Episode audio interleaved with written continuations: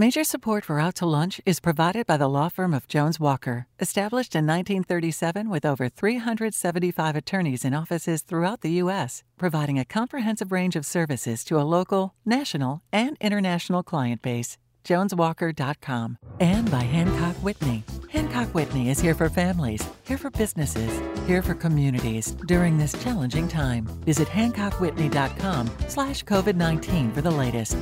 And by Shorten Associates, legal recruiters in Louisiana and Texas. And by Peony on Magazine Street, exceptional women's and children's clothes and gifts.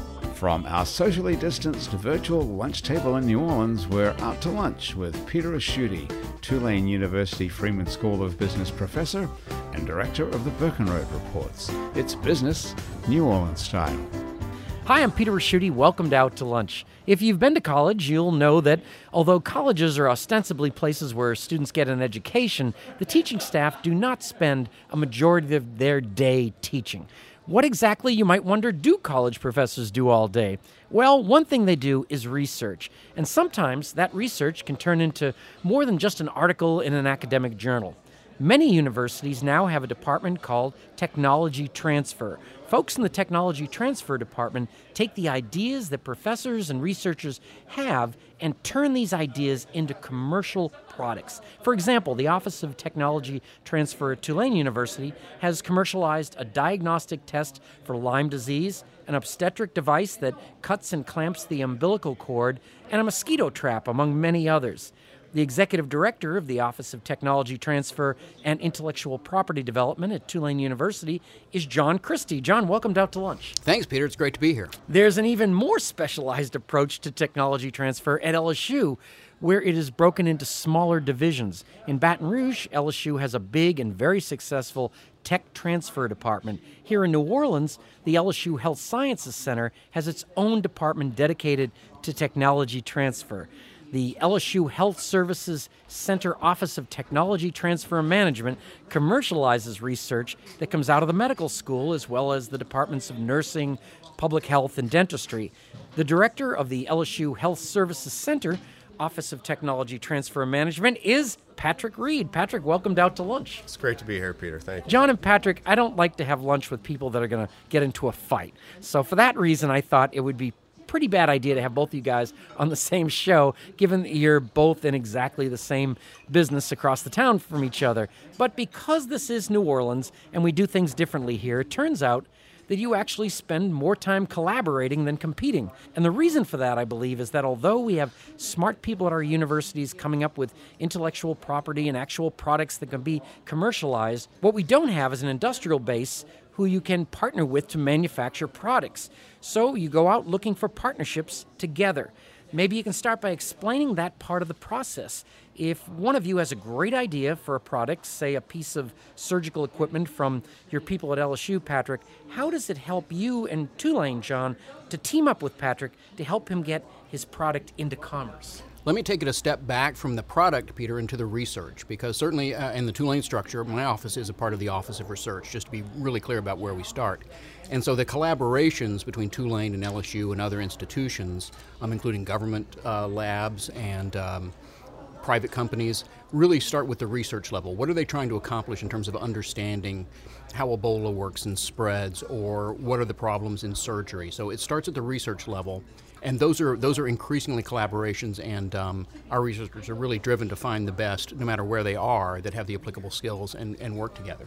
And I think locally there are a lot of these uh, departments that, that collaborate uh, more organically. Uh, for example, the Louisiana Cancer Research Consortium and the Louisiana Cancer Research Center, which is on Tulane Avenue right across from my building. And you've got both Tulane and L S U Health employees in there, you know, working on cancer uh, towards a common goal. So, I mean, it's just easy collaboration, I think, because we're closer. And as you mentioned earlier, it is more of, of an overlap in our research strengths and our interests than it is a competition. So, it, you know, it helps that, that we know each other, we like each other, uh, and, and we form those collaborations easily, I think. So it's not like baseball. No, okay, that's... Uh... Not exactly. And, and again, to your point about it being New Orleans, um, Patrick and I and plenty of other people at our respective institutions understand that this is New Orleans, it's not Boston, it's not San Diego. If we're going to succeed at the scale we want to, we're going to have to do it together. That's right. I mean, both of our institutions, relatively speaking from a research expenditure standpoint, I mean, we're relatively small. But together, if we can market New Orleans rather than our institutions individually, we're going to bring industry down here in any event. And that's going to benefit both schools and the other uh, institutions in the area as well. So I think that's been a, a, a newer approach maybe, and, and, and we're working together more frequently. Uh, a shameless plug, we've got a, an event coming up on September eighteenth at the Cancer Center, where Tulane uh, School of Medicine and L S U Health are partnering up, and we're having each of our investigators back-to-back rotating, and we're talking about their oncology research, so cancer, and then infectious disease.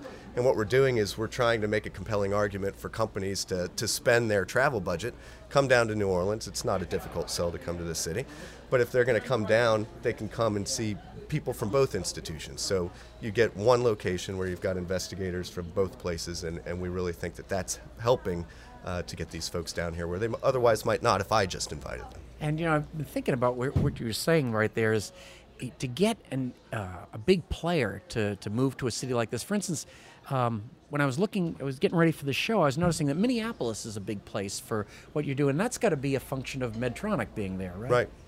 Yeah, we have no real anchor tenant. And I think Uh, maybe we never will, and, and there are other niches that we can fit, uh, but, but I think the hope would be as we increase this collaboration, as we involve other parties, as we form these closer relationships with our local economic development groups, that all of us working together towards the same goal, maybe we do get that anchor tenant down here.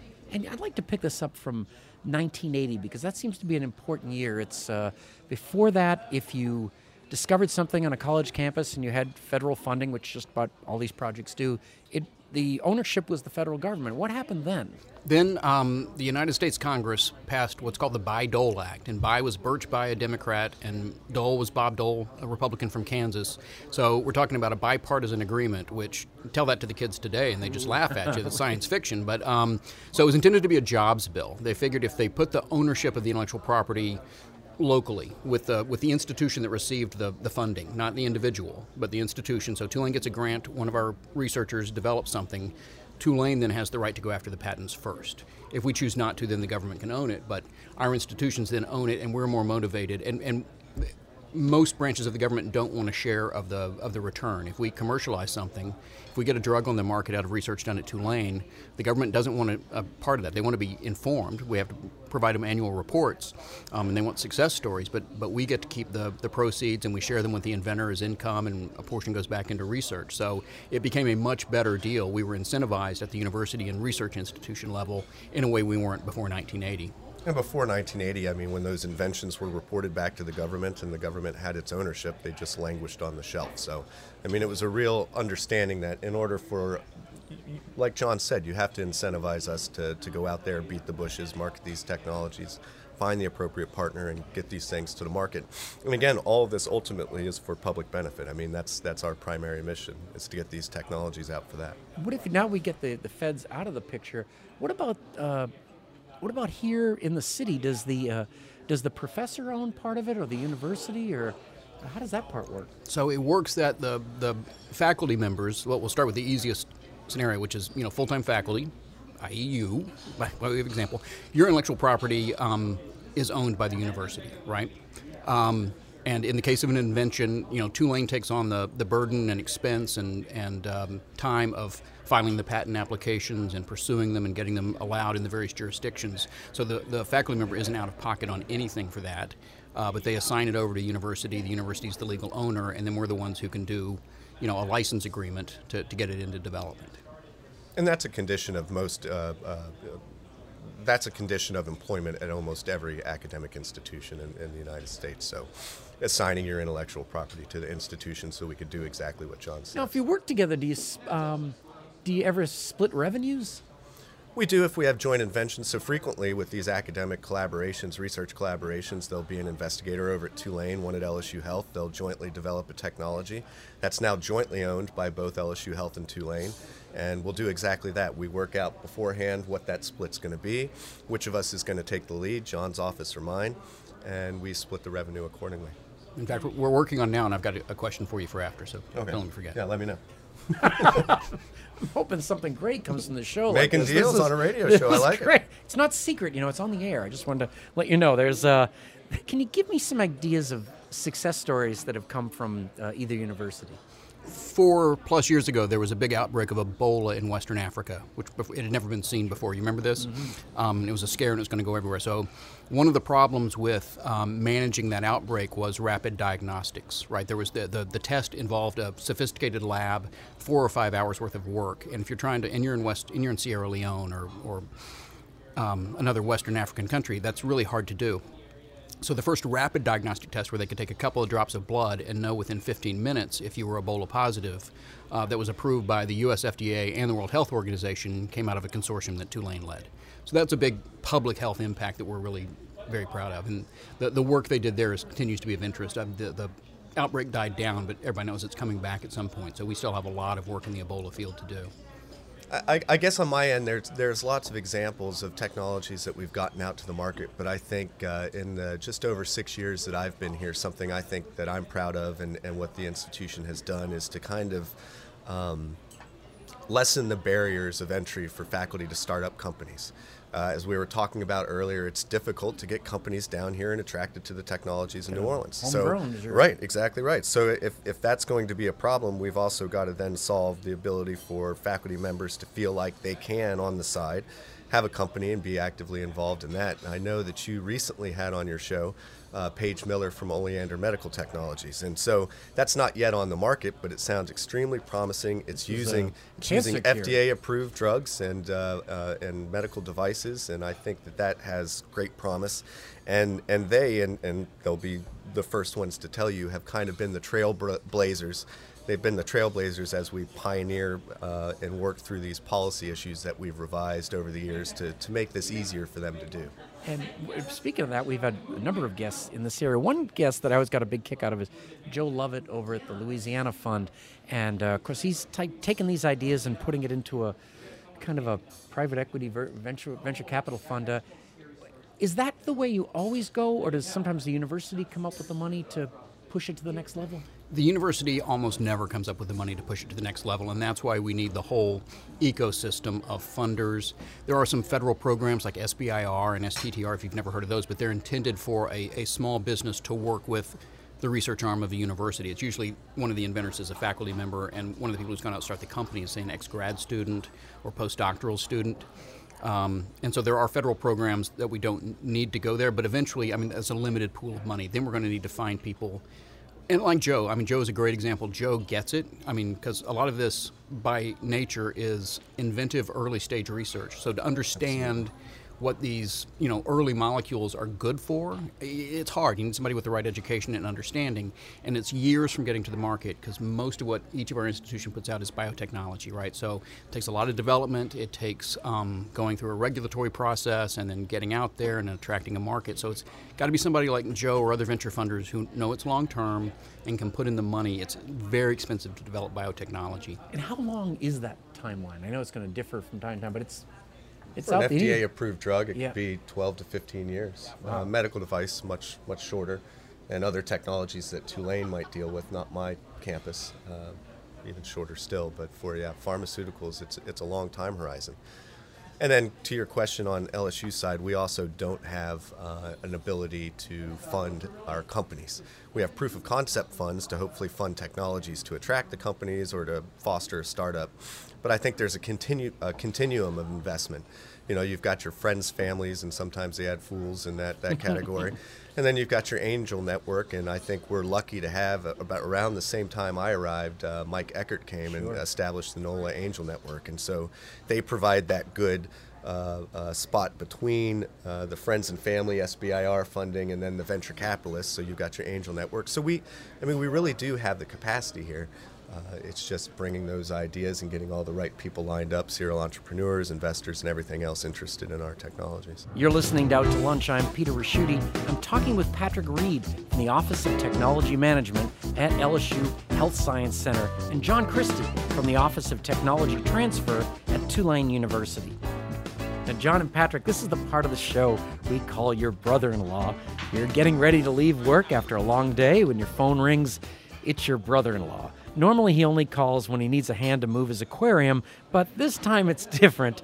This time he has a great idea for you. For argument's sake, we're going to say that you each have the same brother-in-law. His name is Justin Maleson. He's a graduate of the Berklee School of Music, and he sent us this idea on Facebook to run by you. Justin says, as a musician, the least favorite part of the performance is to tear down the stage after the show is complete.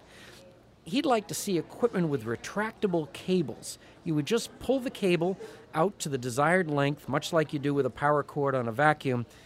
Then, when you're ready to wind up the cables, you just tug on the cable to release it, and a locking mechanism takes over, and the cable uh, instantly is wrapped right back into the rack. This would revolutionize the live sound business by allowing for faster setup, teardown times for all size acts. I mean, all the way from a stadium to a to a dive bar. And John and Patrick, where do you start with Justin's simple but apparently revolutionary idea for retractable cables for professional sound equipment? What's your um, uh, what's your plan for for looking at a situation like this? So, Peter, first, uh, it, it's probably you know not a hypothetical example. I got to tell you, and I'm sure John will, will also admit this, once people actually understand what we do, and that's the difficult part. My wife probably still can't tell you what I do, but once they, they learn that we, we work with patents and inventions, everybody's got a fantastic idea, and they want to know what they should do with it.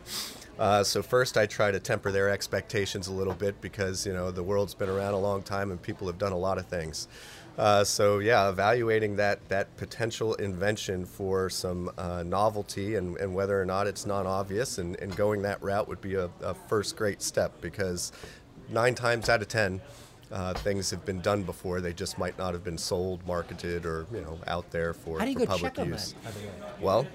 You can start with a basic Google search. I mean, we can we can plug Google real quick here, but uh, you know, Google search gets the job done pretty well. Literature searches. Uh, uh, there are patent databases, and, and Google Patents indeed is a good one to actually search. But if it's already out there, if the ad- idea is has been described before, and it's not that different from from what uh, my brother-in-law is talking about, then then he may be out of luck.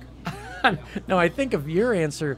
Because you both come from very different backgrounds. You are come from a science background, and uh, and John, you come from a business background. You're Tulane M B A. Um, what's your answer on this same question?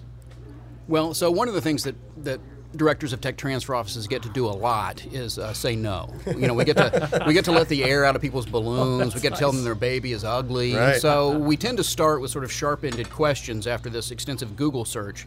Um, I might not have to go that far. I could I could just.